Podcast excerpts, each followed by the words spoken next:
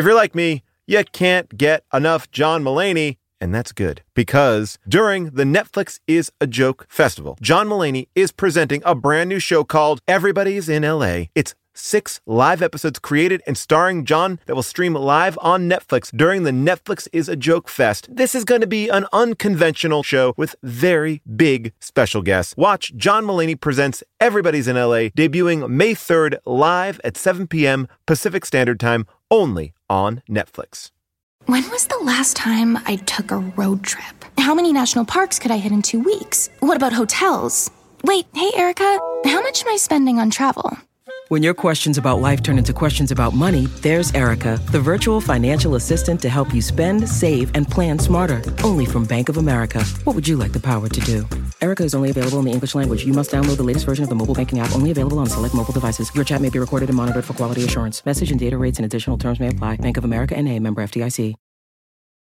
Hey, everybody. Just wanted to give you a quick heads up here. There's something we should all be doing. It's going to improve your life, make every day a little bit better, and that is eat more Reese's peanut butter cups. Yes, think about it. All the gurus, all the coaches out there, they've never said the words eat more Reese's. I mean, that combination of sweet chocolate and salty peanut butter, I mean, this is something that brings other people and ourselves joy. That's why there's two in a pack. Shop Reese's peanut butter cups now at a store near you, found wherever candy is sold, and often in my pantry because I love these.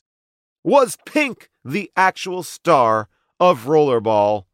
I have a very bad idea, but it's a good thing. And of course, street luge, bullshit, or not. All this and more on today's How Did This Get Made? Last Looks. Hit the theme.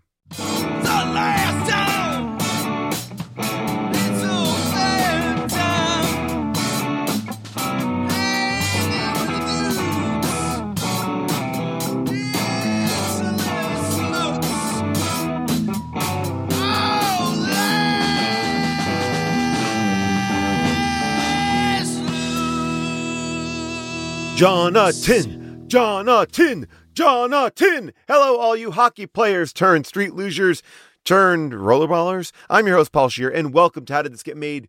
Last Looks, where you, the listener, get to voice your issues on rollerball. Later in the show, Jason and I will chat with Moshe Kasher. You know him as a How Did This Get Made All Star, great guest on the show, and he has a brand new book called Subculture Vulture. It is a great read. I'm in the middle of it right now, and if you read his first book, you will know that Moshe delivers. He is brilliant. Can't wait to finish the book. Well, I don't want to finish the book because it's so good, but I also can't wait to see where it goes. You get what I'm saying. Anyway, get Moshe's book right now. Plus, we are going to share a deleted scene from our rollerball show. And as always, I will reveal next week's movie. But First things first, a big shout out to Lone Wolf Collab for that great opening theme. If you've got a theme for the show. Whatever it is, send it to us at howdidthisgetmade at earwolf.com. You know the caveats funny, short, clever. I mean, is funny and clever the same thing? I don't know. I'm going to say no. Um, by the way, if you wanted to make a theme song for plugs, you could do that. Uh, and one of the plugs might be Hey, everybody, you know, I told you that if you bought my book, you've pre ordered my book, you get something special. Well, here's the deal I am going to write a lot of fucking postcards. That's right. If you have bought my book, you can go to my website, you can sign up, show your receipt, and I will personally write you a postcard of thanks. I know it's so difficult right now to part with your money, and because you are parting with it for my book, I want to make sure you get something special. So I will do that. And if you don't feel like giving your address, that's fine because I'm also opening up a special part of my website. It's called Paul's secret scrapbook that you will have access to and no one else will. So, why am I doing this? Because I really do appreciate you all pre ordering my book. The response so far has been amazing. And honestly, and I said it before and I'll say it again, pre-orders seem to mean everything in publishing. So that's why uh, you, you pick up the book now. It's going to really really help. And by the way if you want to come see us live how did this get made that is Tomorrow, we're going to be in San Francisco at the Masonic doing Samurai Cop. We're also going to be in Europe. And if uh, you have any friends in Belfast, tell them about the show. Go to hdtgm.com to find out more. By the way, Jason and I, we perform in a group called Dinosaur. It's an improv group with great people like uh, the great Seth Morris and Rob Riggle. Nicole Byer sits in a bunch. Lisa Gilroy, Mary Holland, Owen Burke, Chad Carter. The list goes on and on. Phil Augusta Jackson, so many great people. Carl Tart. And we love performing. We would love to have you come see our show at Largo. I'm talking about February 23rd. It's a Friday. That's our next show. We're there every month. Come check out Dinosaur if you are in LA. And let's get into it because Rollerball has a lot that we have to cover. And as a matter of fact, last week we asked everybody in the Discord uh, what would be a better tagline for Rollerball. And An Apocalypse writes, I got one. Two teams, one track, no rules. Well, actually, there, there are a lot of rules, but they're all in Russian. all right, An Apocalypse, I like that. That's a good one. Let's use that to bring us into something I like to call corrections and omissions. Hit the theme. Corrections and omissions, we ain't rocket scienticians. A swing and a miss, now somebody's pissed. We took a crack, but it weren't a fact. Now the fans are gonna yell at us. Corrections and omissions. That's right, people. It is now your chance to set us straight. Fact check us if you will. And I am going to fact check Damien Gentry as being the author of that amazing corrections and omissions song. That's how you do it, Damon. Thank you for that. Let's get into street luging. Elaine Smith writes Okay, the street luge scene is complete bullshit. Boom. Why is it bullshit, Elaine? Well, she says for the singular idea that the route taken from Christmas Tree Point in Twin Peaks to the finish line, supposedly at Rincon Hill near the Bay Bridge, would be downhill all the way. Okay, and your point? Well, San Francisco is comprised of many hilly neighborhoods going down and up. So, in essence, the momentum created going downhill would be lost when the lugers inevitably hit an uphill street. Okay, so I guess what you're saying is you would never like so even well, I can't you just get I think you could. I mean, that's the reason. The whole reason is that mm, I don't know. I need more street luge talk. And Andy from Rhode Island, He's got some. Well, he says, Look, I was at the show at the Vets Theater, and Providence has a great tie in related to the opening street luge race because the original two ESPN games took place in Rhode Island, and they did a street luge in Providence, not far from the Vets Theater. Whoa, Andy, that is amazing. He goes on to say that he was there. He has an X Games poster that his dad got him in his bedroom, not now, but when he was a kid, and he wishes that he raised his hand in the balcony. Well, I love that we picked a movie that really had a connection to everything that's great about Providence. Um, Kirk Wagner, by the way, that sounded like an insult. It was not. It was just an offhanded comment. Anyway, Kirk Wagner writes, You guys asked why rollerball players always had to show the ball instead of hiding it to trick the other team. Well, in the 1975 original film, they mentioned that there's a rule where they always had to show the ball at all times. I don't think that was specified in the 2002 remake. Just one example of how the rules in the 1975 movie were so much clearer, even though they were hardly ever spoken. Well, look, we all now know Rollerball 75, James Caan is the way to go. Before we end this segment, let's go to the phones and hear from Adam in New Hampshire. Hey, Paul. Thank you so much for the Rollerball episode. Uh, my friend Sean and I went and saw that movie in college um, because it was big with the WWE hype machine because it had Paul Heyman in it, Shane McMahon, made a cameo. And I'm so glad you guys referenced the, the night vision segment because it was so baffling in the moment. I remember, um, there was actually a sign at the theater telling people that, um, that was not a glitch. It was not a technical issue with the projector or anything like that. The movie, assuring people that the movie was supposed to look like that. Um, and so it wasn't anything wrong with the print or anything like that. Just an absolutely god awful movie. Uh, love the episode. Love the show. Thanks so much. Have a good day. That is amazing. This often happens when people get upset about things that happen in film. I can't remember the last time this kind of happened. Like artistic choices have to be explained at the box office. I love this. That's amazing. And I think that this is like moments where people come out and want their money back. Like it's such a funny thing. It's like, nope, this wasn't up to my expectations. I want my money back. If anyone has a picture of that, let me know. Although it seems more like an Instagrammable moment. I don't know if back then people were taking pictures of just weird things unless you could share them right away. I mean, eh, this is what we are up to now. I don't think we'd ever take pictures of just random signs or food before mobile phones. Anyway, uh, Andrew, New Jersey, what do you got? Hey, Paul, this is Andrew from New Jersey, and I just had a quick-ish omission, which is that the director of Rollerball, John McTiernan, did direct Die Hard, yes, but because of him defending Rollerball and getting Chuck Roven wiretapped and then lying about it, he went to jail. But then while in jail, he had to declare bankruptcy and wanted to, and the bank wanted to liquidate all of his assets because they thought he was lying about the bankruptcy because he was lying. Cause that just seems to be a theme with him. And after it was all settled and he got out of prison, the liquidation was seen to go through and then also his royalty payments were taken over by the bank. So because he lied about this awful, terrible movie that he made and fought to get it out there, he no longer gets money for Die Hard. I just thought that was a pretty fitting punishment. You make a terrible action movie, you no longer get the benefit from your good action movie. Also, he wanted one of his defenses to the bank was trying to say that he was going to make a Top Gun like movie with John Travolta, which never materialized. Thanks, Paul. What? I did not realize that. Holy shit. Could you imagine the amount of money that is? That truly is wild. Well, I mean, that's what you get.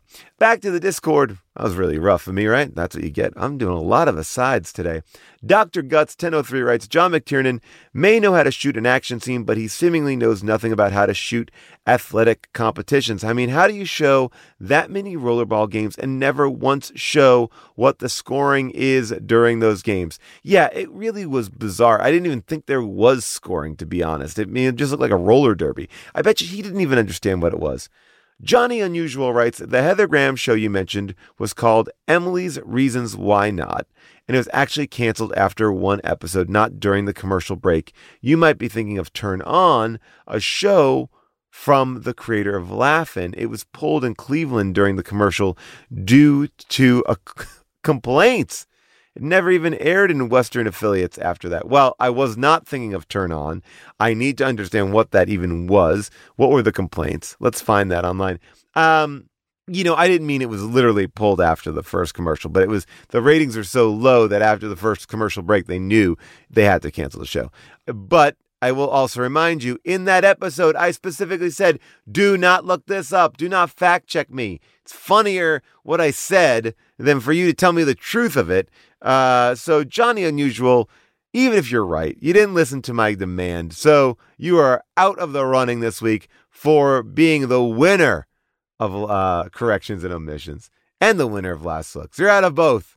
Uh, me and Nerd Girl, uh, this is from Breakfast Prince, writes Me and Nerd Girl both found this video where Pink talks about her time on set. Apparently, she initially had a much bigger role before it got cut down to only clips on a TV.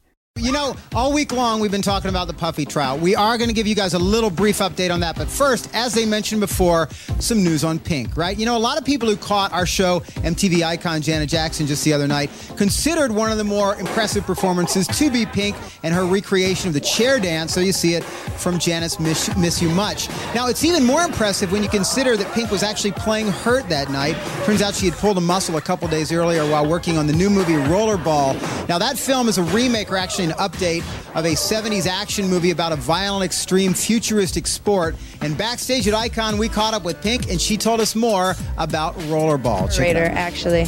And it's coming out August 15th with LL Cool J and Chris Klein, who I have a crush on. And the movie, it's kind of crazy. I had to re- I had to sing the Three Penny Opera, which is a little different from what I do. So it's it's going to be awesome.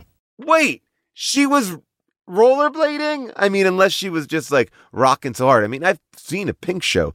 She's very athletic in it. Uh, And I love that she had a crush on our man, Chris Klein.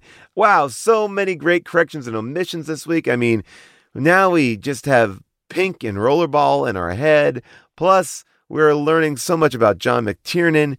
There are so many great things. We learned about street luges and everything. But to me, the thing that really just kind of knocked me on my, on my butt was what Andrew from New Jersey said. So, Andrew, for revealing that John McTiernan has none of his diehard royalty money, you are this week's winner. That's right. And you get this amazing song from Tyler Mann.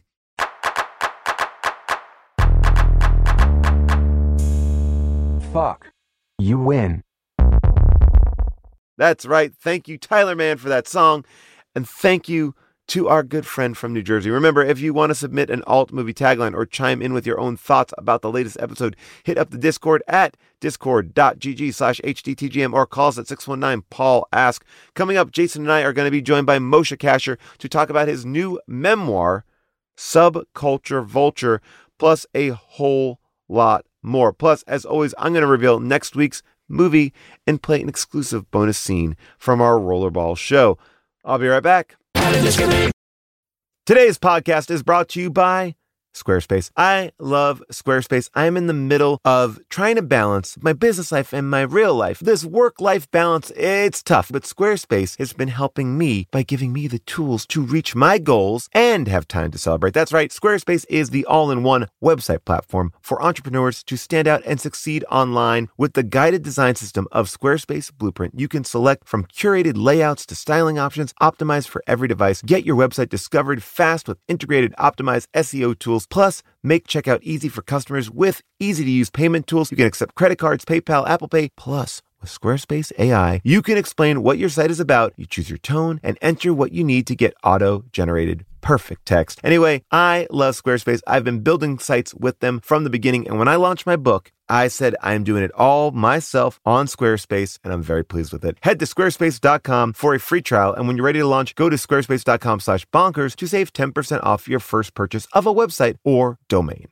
I recently went to the Telluride Comedy Festival and I was sick and tired of staying in the same kind of cookie cutter places. And I went on Airbnb and I found a perfect spot for me and the family. We had an amazing time because we felt like home. Then I realized wait a second, what if I could give that feeling to someone else? Yes! That's the best part. When you're away, your home could be an Airbnb. That's right. Many people host on Airbnb, but there are people who have never thought about it or didn't even realize that their space could be an Airbnb. Hosting can easily fit into your lifestyle, and you can make someone feel great and make a little bit of money too, because we all need a little bit of money. And maybe your talent or your gift to the world is having a killer place. So if you have a home, but aren't always at home, you have an Airbnb. Your home might be worth more than you think. Find out how much at airbnb.com slash host. Today's episode is brought to you by Captain Crunch. Who said the kids get to have all the breakfast fun time? Break away from the ordinary with Captain Crunch and bring back the spirit of adventure to your mornings. Everyday life can be stressful, but a tasty bowl of Captain Crunch is an escape from morning monotony. Enjoy the bold flavors like original Captain Crunch, Crunch Berries, Oops All Berries, and peanut butter. Plus, the crunch you love is now available in cinnamon, and it is delicious. Even in a sea of milk, the crunch of Captain Crunch is epic. Yes, my family is all in on the cinnamon Captain Crunch. I didn't think you could make it better, but they did. I love my Captain Crunch, and now I love sharing it with my kids. Join the crew for your next breakfast time crunch venture. Get Captain Crunch's new Cinnamon Crunch now at a retailer near you and learn more at CaptainCrunch.com. People, I'm sure you noticed that every Monday we re release old How Did This Get Made episodes back on our feed. This week's Matinee Monday was Monkey Shines. June wants those monkey shines to get paid. Remember that. And next week's will be The Boy Next Door with guests Heather Ann Campbell and Ben Simon. Uh, so keep on checking out these replays of classic episodes every Monday. And now let's welcome Jason to the show to have a little just chat. Rob from Long Island, play us in.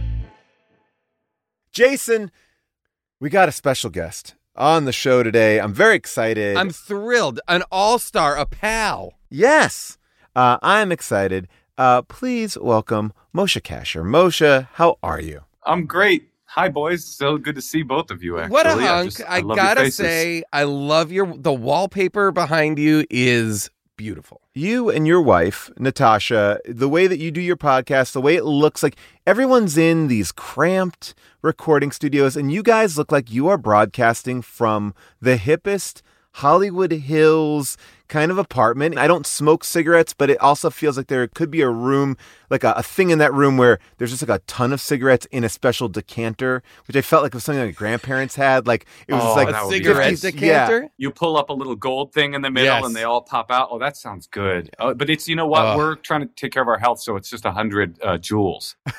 So smart. So good By for you. Yeah. Good for you. occasionally uh, June will smoke a cigarette, and I was very happy this year to. Uh, we decorate our house very, uh, very. We go all out during Christmas, and um, I got June this. Um, it's a Santa Claus, and he's in, uh, and he's in a little barrel, and he's he's shirtless, and um, when you pull on his legs, um, it looks like his dick is coming out, but it's a cigarette, and you just kind of Oh yeah. take it out. Uh, you take it out with your mouth, and it's a, it's a real it's fun for the whole family until my kids found it, and then Oh. insisted on showing it to all their friends. So not only Oh. were they showing like a dick Santa, but then they were also showing cigarettes. Like, and they're like, this No, yeah, proves you're like- that everybody Santa has a dick. I'm sure of it. You're like, no, no, no, no. This isn't sexual. This is just to encourage smoking in our family. Uh, yeah, yeah. We just yeah. we hit it. We're, we really did it twice. Uh, really hit both things badly. Um, Well, we have Moshe, the same have- thing at our house, but it's much more modern. It's not an antique. It's Tim Allen in the Santa Claus. He's the Santa, so it's actually Tim Allen. Oh. And then when you, yeah, oh, and, and he said, oh.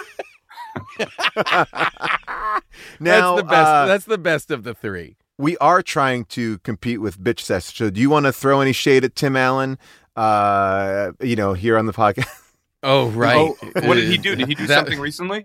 No, uh, Casey. Uh, on, actually, it's, it's not Bitch Sesh anymore. They changed the name to uh, called Garbage World. They're on their own Patreon. They're doing their own thing. But Casey, uh, in the privacy of the podcast Patreon, uh, went off on Tim Allen and her experience uh, working one day on the Santa Claus, and it went viral. Like it, like she didn't expect it to go viral. It went, it, it like she and and I think the reason why it went viral was because she called him a little bitch. Uh, she said he's a little bitch, Oh, and um and yeah, it really like it it got out there. In such a way uh, that was that made me laugh. I don't know, you know. Look, uh, you know, Moshe, is there anybody that you'd like to call a little bitch or any other names right now? Is Yeah, any any I- any any grudge list? Um, yeah, I mean, I don't want to be too controversial.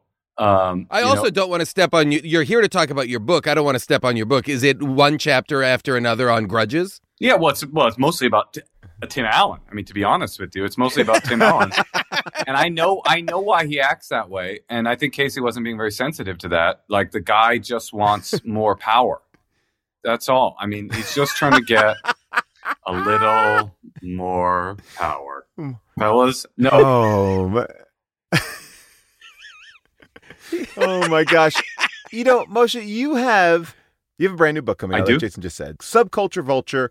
It's a memoir and six scenes. It comes out January 30th, a day before my birthday. I got the box of the real thing today. I just opened up this Holy box, moly! and there it is. Ooh, that looks great. Yeah, I'm. I- Oh my gosh! I got- Moshe, who did the art for that cover? So that's a great question. The man's name is Chris Allen and uh, Greg Great. Molika, and they, I mean they just killed it so hard. It looks like a little like a like a That zine. looks great. It's very this. wor- It looks yeah, it looks like a graphic. It looks like a graphic novel or a cool book that I would pick up at a at Yeah, uh, I- secret headquarters. I gotta say, I got emotional opening up this box because, like, when I was a little kid, I never had aspirations to be a comedian. That was not part of what I thought was happening for me. But I always w- said I wanted to be a writer. I didn't even know what that meant. And I opened that box. I just got emotional. Like, you write one book, and you've written a book, and I feel like you write two. Like, I, I've become the writer that the little boy thought that I would be, and I'm I, I'm really proud of it. And I'm really proud of this Well, particular book. I- I did want to talk about that. This is your second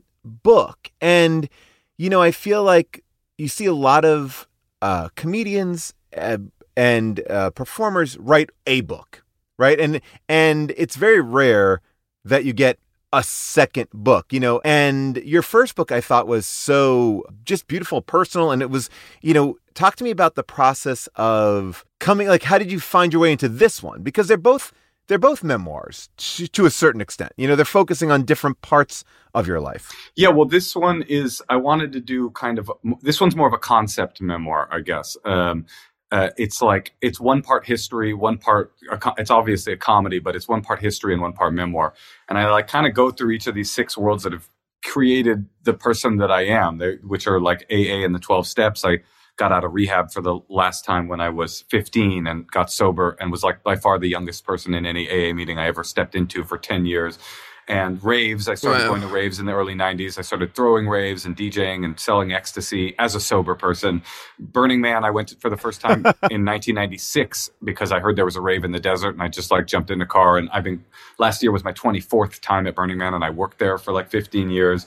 And sign language interpreting and deafness. My parents, my uncles, my cousins, my half brothers and sisters are all deaf. And I was a sign language interpreter for 15 years and um, and Hasidic Judaism. My father, when my mom left him, became like a born again Hasidic Jew, and I was raised six weeks a year in the summer, basically cosplaying as an extra on Fiddler on the Roof, pretending to know what I was doing in a Hasidic world, and then stand up, which is like the reason that I'm able to write a book or two in the first place.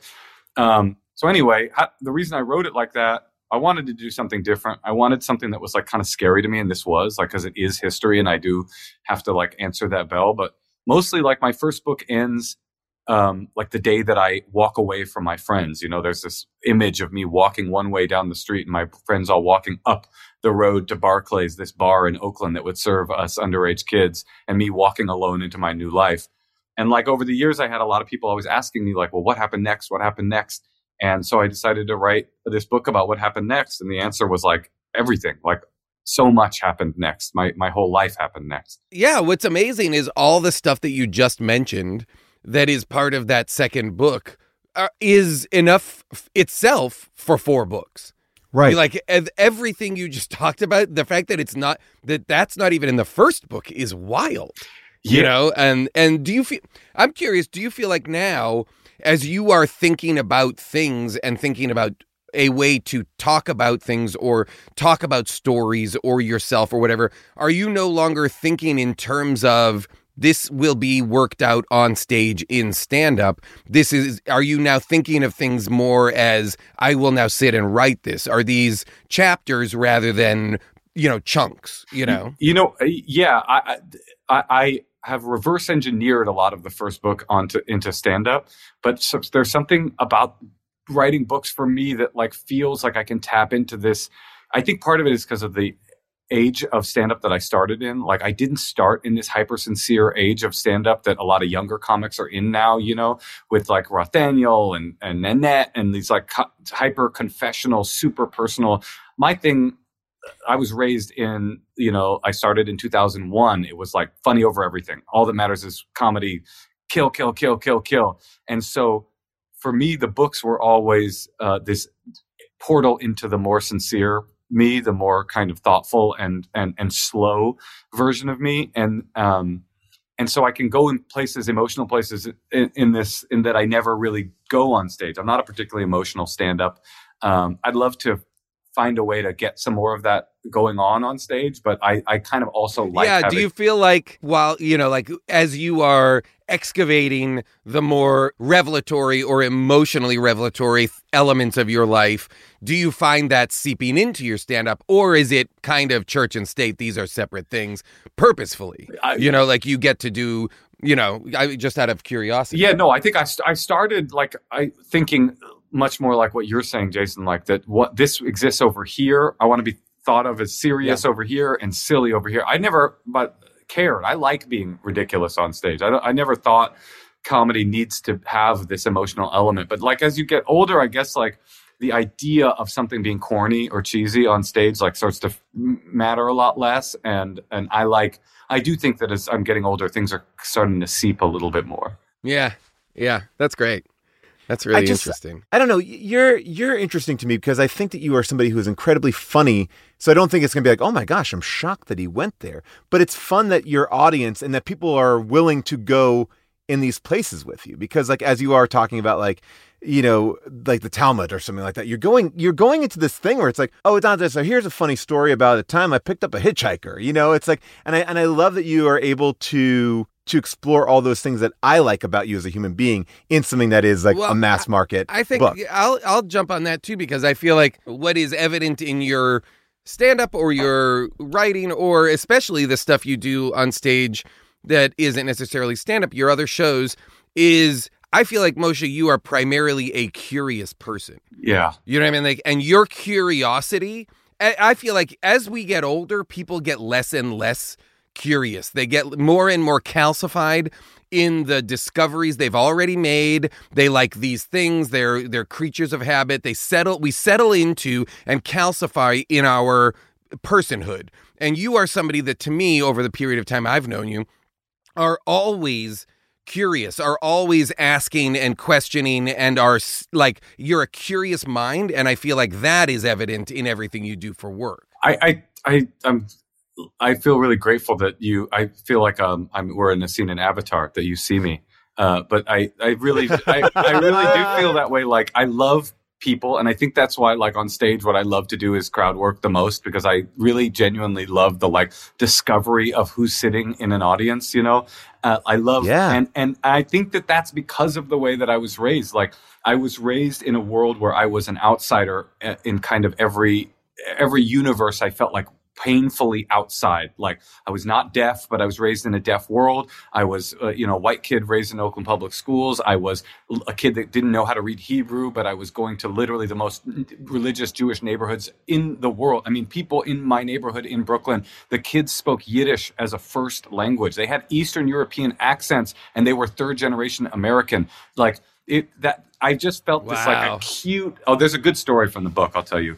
Um, but I'll get back to my curiosity. This is true. When I, I, I would go to Seagate, this was the neighborhood in Brooklyn. Um, I say if you don't know how to get to Seagate, you, you basically take the F train to the last possible stop. You get off, walk past Coney Island, past the projects, past the people of color, through a gate, through a time portal to pre-Nazi Europe, and then you will arrive in Seagate. I didn't know Hebrew. wow I don't know the Hebrew alphabet, and they're speaking Yiddish. And I just like I could. The dodgeball games in that neighborhood used to be the uh, ultra orthodox kids versus the actually really religious kids. Like the ultra orthodox kids were like the, the, the secular, like weird, edgy kids, and then we would play against the like long side locked like Yiddish speakers. so it's getting towards um, my bar mitzvah, and I'm drowning. I mean, I'm drowning in this world. I'm only a Jew six weeks a year. The rest of the year, I'm literally a secular public school kid listening to gangster rap in Oakland. And then I fly to the old country and go like, just pretend that I know what I'm doing.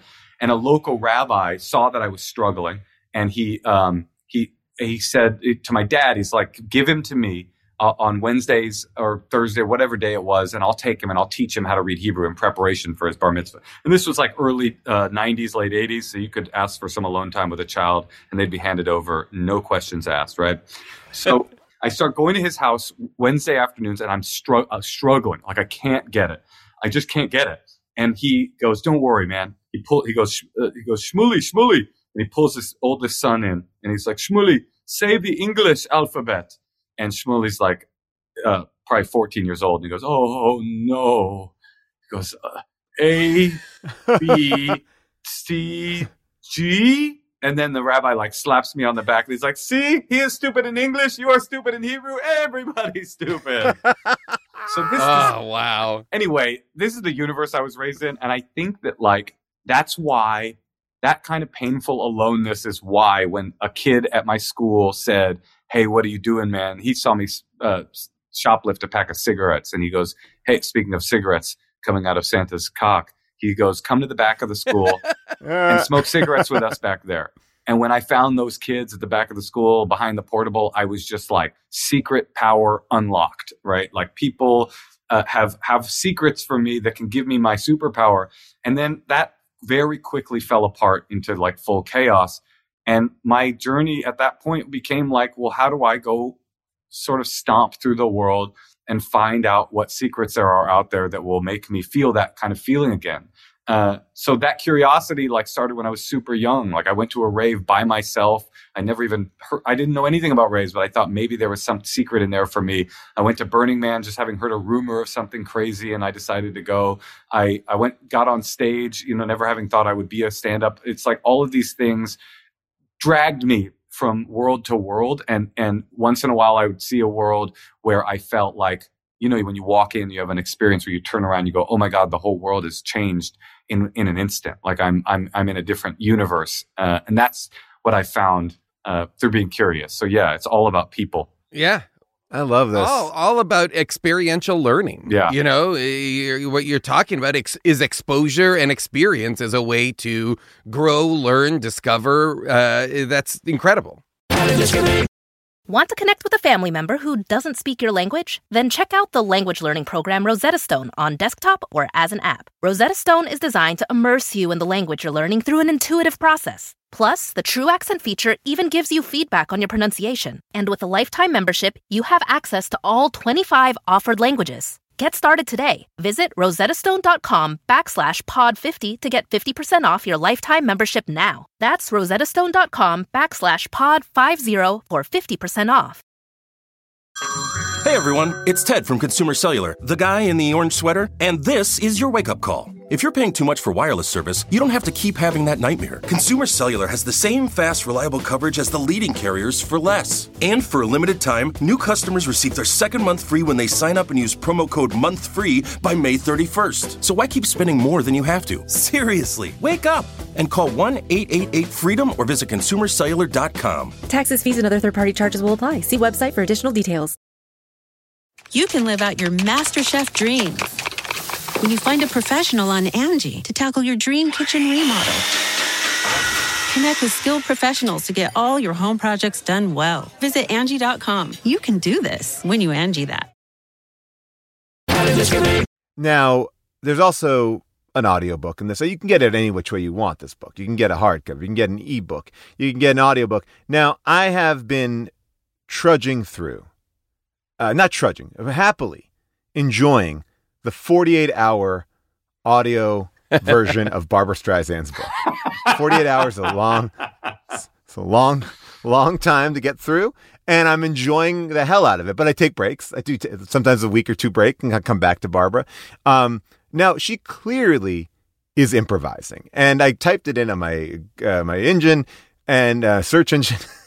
and it came back that yeah like it's a totally her audiobook is totally different because she just kind of starts like meandering. And you could tell because she'll be like yeah my dentist huh now where did he i believe it was on uh Varick street. Like so she really like wow. she goes and you know and and uh, Here's the yeah, thing I about did oh he thought pretty good. Here's the thing about um, about her um, is that she's disrespectful to the form, and if I had to say it in more in more crystal clear terms, she's a little bitch. Like I just want, I would Oh, say wow. that. There it is. That's Yeah. what we needed. Yeah. There we go. Garbage time. We are competing with.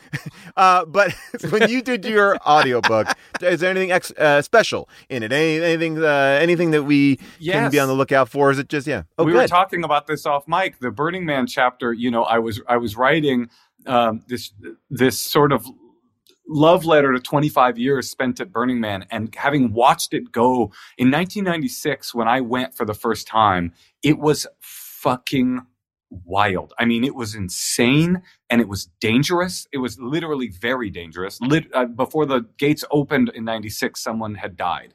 He got his head cut Wow. basically off playing a game of chicken on a motorcycle.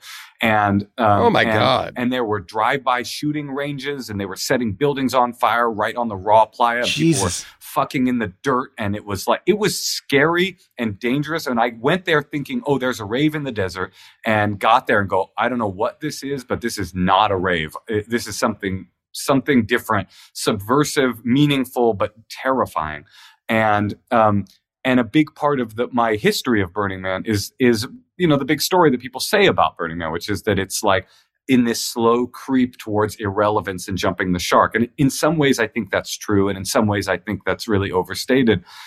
But um, but then, I, you know, this year, uh, I we had the big crazy mud like apocalypse, you know, like and it was re- it was Yeah. so Yeah. crazy. I had There everybody was suddenly there was all these stories about everybody be getting stuck at Burning Man. Yeah. and, Chris Rock had to walk miles in the but he mud. got, like or- he, yeah, he like uh, hot, like got in a was all back this of a van like or yeah. apocalyptic reporting, but Right. yeah, It's you were Chris there. Rock and tr- like the real apocalypse that we've always envisioned is Chris Rock and Diplo trudging through the desert to get to a private plane to a DJ gig in DC. But but but you know, and when we were when we were in that, I was getting texts and tweets, and then I, I remember reading the headline on CNN. But Joe Biden has been briefed on the situation at Burning Man. I go, okay, I'm in a fake news story. I'm inside of a fake news story because inside the event, people were having the fucking time of their lives, and because Oh, like, cool. I can say it like this. A comment. I know that people think Burning Man's lame and people love to hate it. I get that. And I get why, actually. But, uh, you know, there was this, like, I would say, like, God level of Schadenfreude happening when, when the mud came. Everybody's just like, oh, finally, they're suffering. And this, this woman in my comments said, um, uh, I, I love to see the suffering of rich people cosplaying as poor people, which I thought was a funny slam, a good roast, but, but wrong because Burning Man people are not rich people cosplaying as poor people. They are weak people cosplaying as survivalists. And so there, there was nothing mo- that was more uh, justifying and, and, and, and, and just like bringing them happiness than a minor weather event where they could put to the task all of these things they thought they'd learned over the, the, the, the years at Burning Man. People were in revelry. Like they were celebrating on a level that was, uh, ex- it was orgasmic and ecstatic because the, what was cool about it was that Burning Man, a lot like all of these things, because each one of these worlds is like, you know, it start, uh, it's a history too. I, I literally start at the beginning.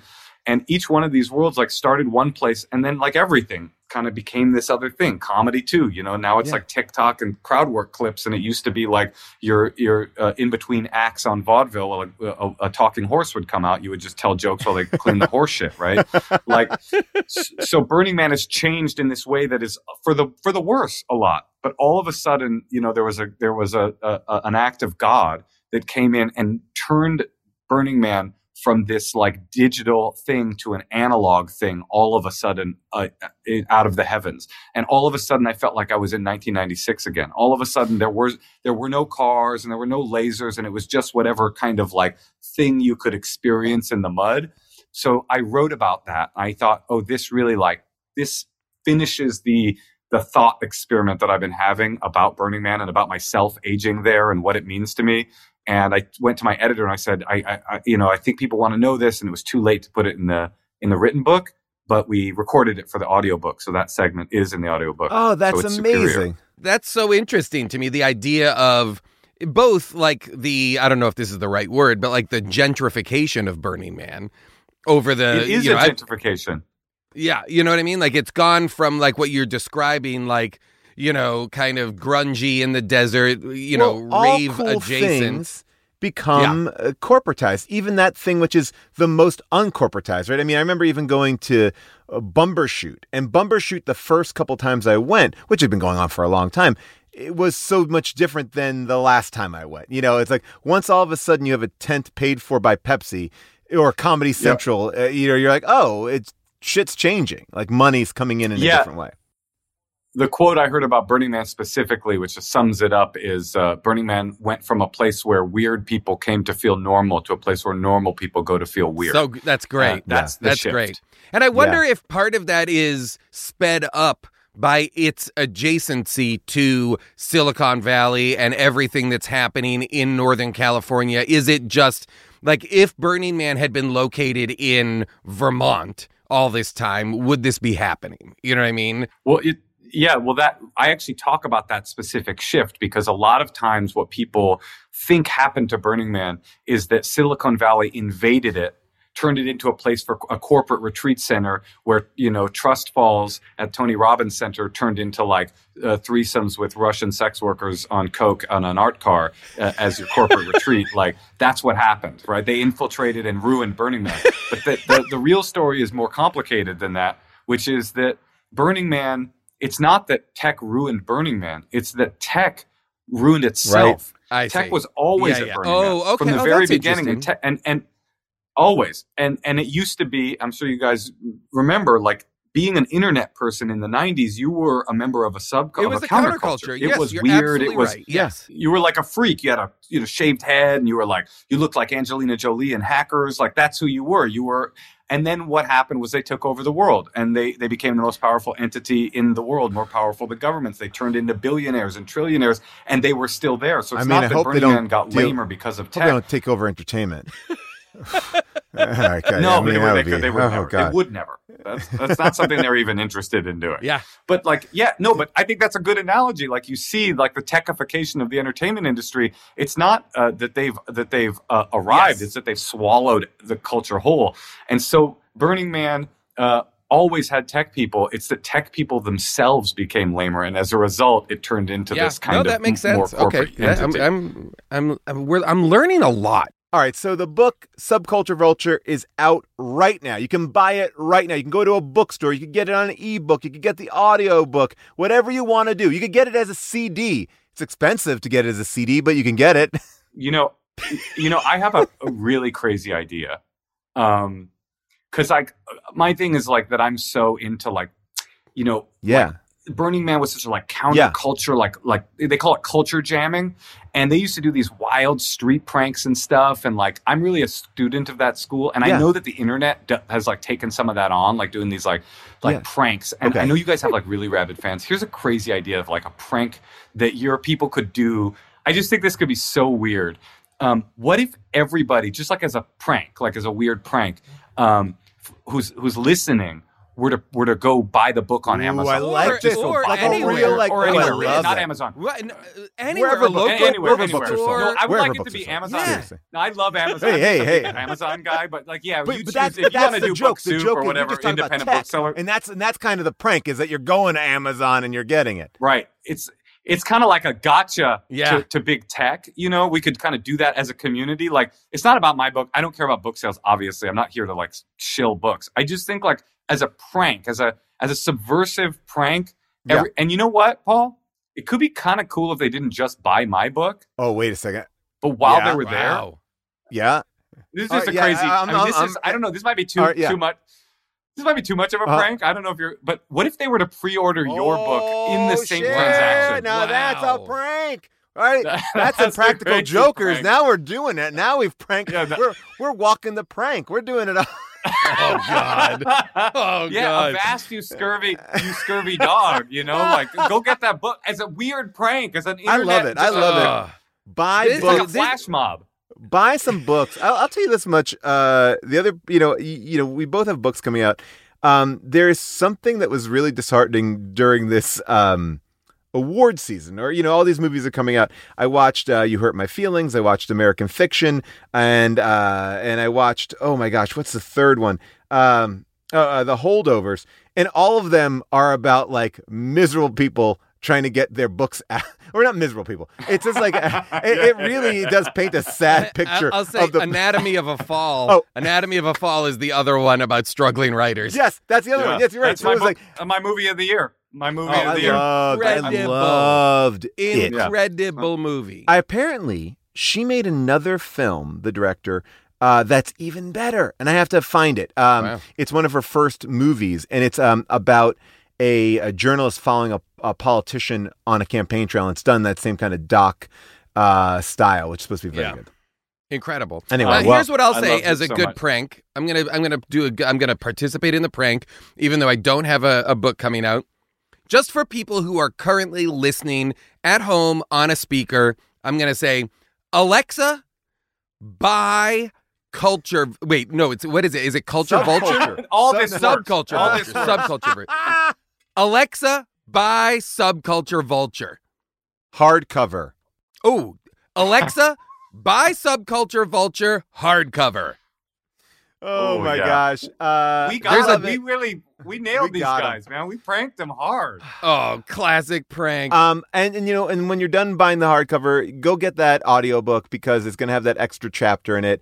Um, it's a pleasure. I'm so excited that you're here. We got to get you back on the show show, but we need to get you on here to make sure we talked about your book, Subculture Vulture, a memoir and six scenes out right now.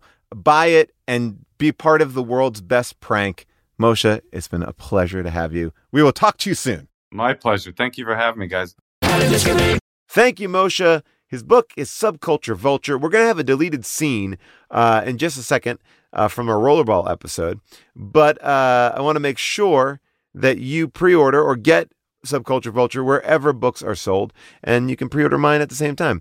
I know I'm sneaking in a plug for myself. I'm terrible. Anyway, now is finally time to announce our next movie. Next week, we are going to go from rollerballs to Jamie Dornan's balls. That's right. Next week, we'll be watching How Did This Get Made's first entry into the Fifty Shades trilogy. That's right. Back in 2015, there's a little film called Fifty Shades of Grey, starring Dakota Johnson and Jamie Dornan, and we are going to break it down next week. Uh, do we even need to know what the plot is? Yeah, you you may want to, right? Literature student Anastasia Steele's life changes forever when she meets a handsome yet tormented billionaire. Christian Grey. And the rest is movie history. Rotten Tomatoes gives this film a 25% score on the tomato meter. Richard Roeper of the Chicago Sun-Times writes, basically, they made a lousy mid 2000s era Katherine Heigl romance with a handful of explicit scenes spliced throughout the familiar cliches. I love Richard Roeper, but I think he's overthinking it in this review. I don't see Katherine Heigl romance in here at all. Uh, but the rest, works. Listen to the trailer for Fifty Shades of Grey. Come. It's just beyond this door. What is? My playroom. Like your Xbox and stuff? I don't do romance.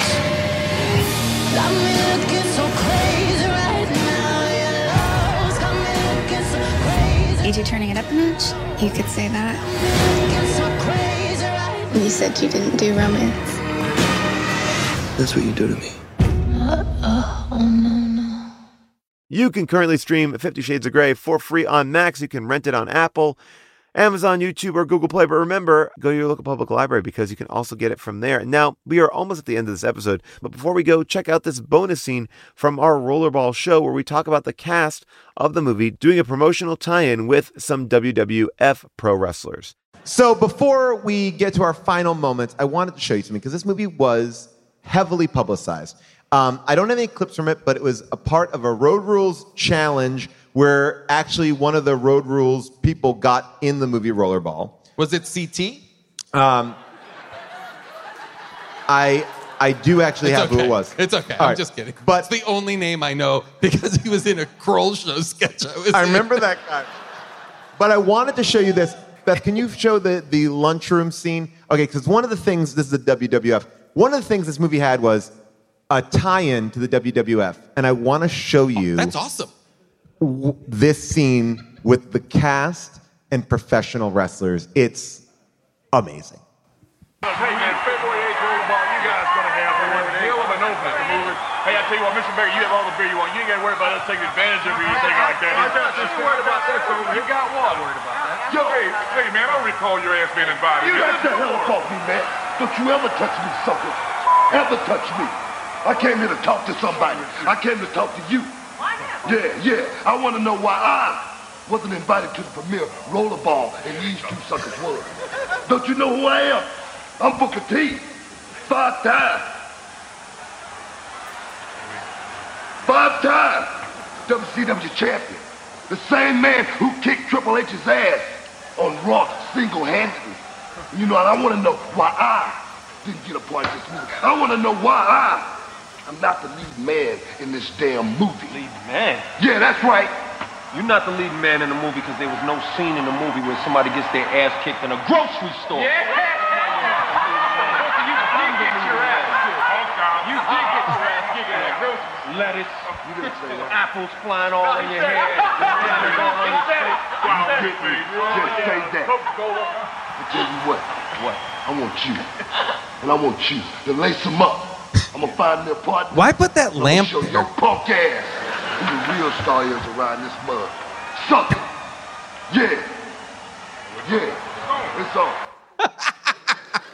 I love that he's mad that he was not invited to the premiere of that what he was Rollerball. And then also mad that he wasn't in the movie. He has double complaints. And then, but then after the movie came out, there was another thing where he came in and was like, "Thank you for not putting me in the movie role." Well, and the other that clip was that- my bad. I did not enjoy it. And the And I'm other not clip, fooling. the clip that we could not find is LL Cool J on Conan O'Brien, where he goes, "Yeah, that movie sucked, but I gotta promote it. That's why I was on your show."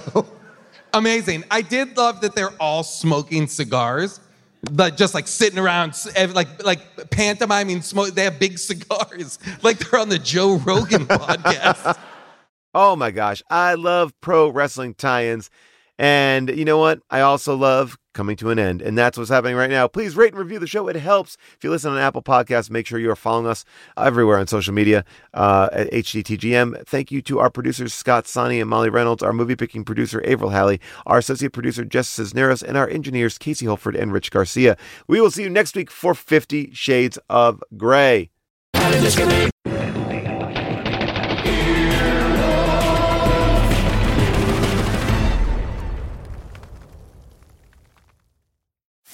You can host the best backyard barbecue.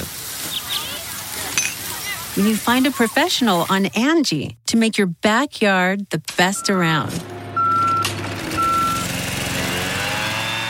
Connect with skilled professionals to get all your home projects done well.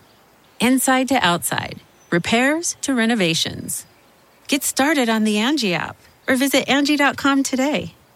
You can do this when you Angie that.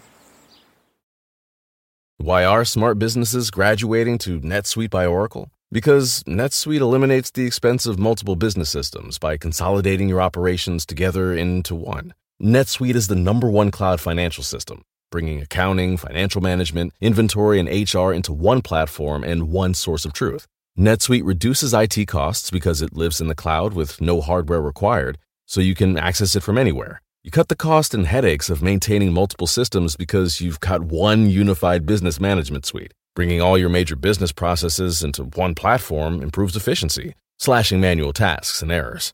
Over 37,000 companies have already made the move, so do the math. You'll see how you'll profit with NetSuite too. And now, by popular demand, NetSuite has extended its one of a kind flexible financing program for a few more weeks. Just go to netsuite.com slash podcast 25 for more information. That's netsuite.com slash podcast 25.